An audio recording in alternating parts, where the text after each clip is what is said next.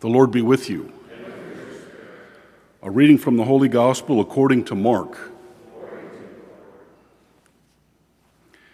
As Jesus was teaching in the temple area, he said, How do the scribes claim that the Christ is the son of David? David himself, inspired by the Holy Spirit, said, The Lord said to my Lord, Sit at my right hand until I place your enemies under your feet. David himself calls him Lord, so how is he his son? The great crowd heard this with delight. The gospel of the Lord.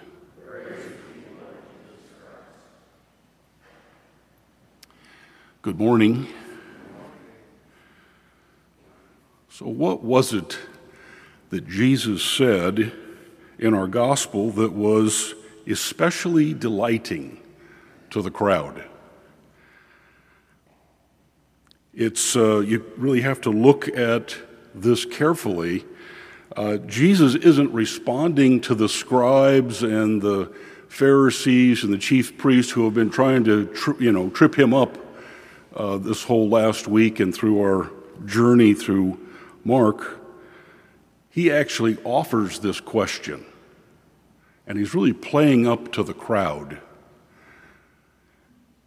The crowd knew that there was going to be something more to the Messiah than just a human king. They had, of course, experienced what human rulers could do through their history, but they knew in their understanding that there was going to be something more. And so, really, Jesus, by emphasizing this, is showing that the Messiah that's going to come would both be human, but something much, much more divine.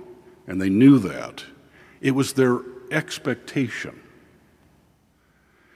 I was reading uh, a, a little book by Henry Nouwen and he had an interesting phrase. He said, The mother of expectation is patience. Expectation needs to be born of patience, it needs to spring out of patience. Uh, in that same reading, he said that uh, the word patience, the Latin word comes for, or patience comes from the Latin word patur, which means suffering. So patience comes from the word suffering and endurance. And that really brings us to this wonderful book of Tobit.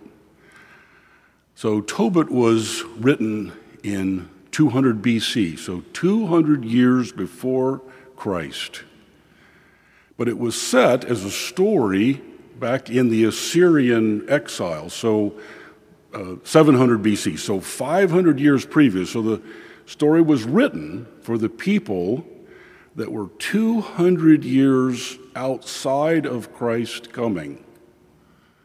It was for their benefit that that book was inspired.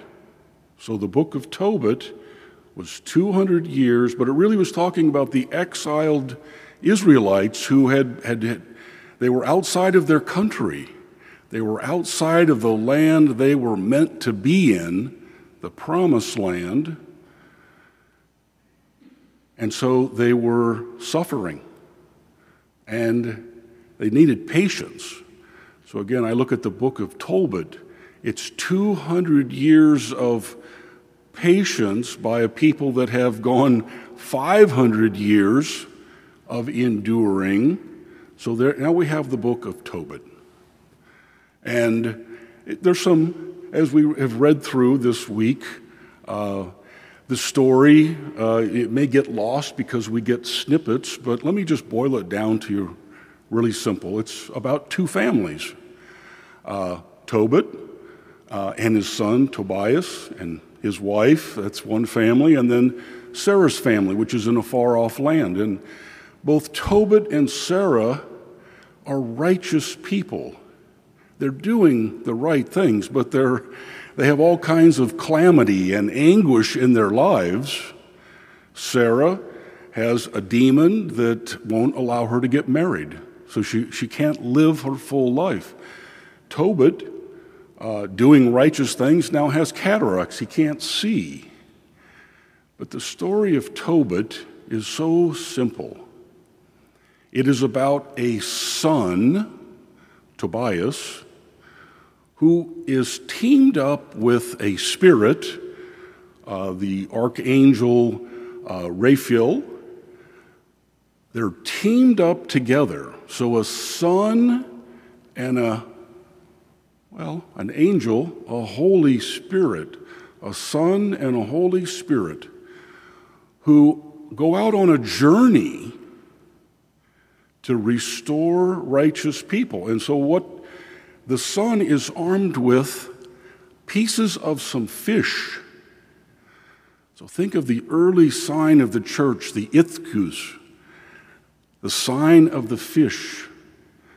So, Tobias and the Holy Spirit, this angel, are on a journey with fish that cure Sarah. And then there's a wedding feast. And then we have the final journey back to Tobit and the restore sight. That's what in 200 BC, that's what the Jews were looking for. I want restoration. I don't want a ruler. I want restoration to the land, to the place that I'm supposed to be. What a great message for us today. We want restoration, and in fact, that's what Christ now, one, 2,000 years later, as we look back on the incarnation, the story unfolds the same way. We have a Son and a Holy Spirit armed with pieces of the fish, the Eucharist, Christ, who is healing us and restoring us to what we were meant to have. Uh, the end of this uh, page that Nouwen had written, uh, it says, to wait patiently therefore means to allow our weeping and wailing to become the purifying preparation by which we are made to receive the joy which is promised us. And in fact, that's in the end of Tobit. It's all about joy.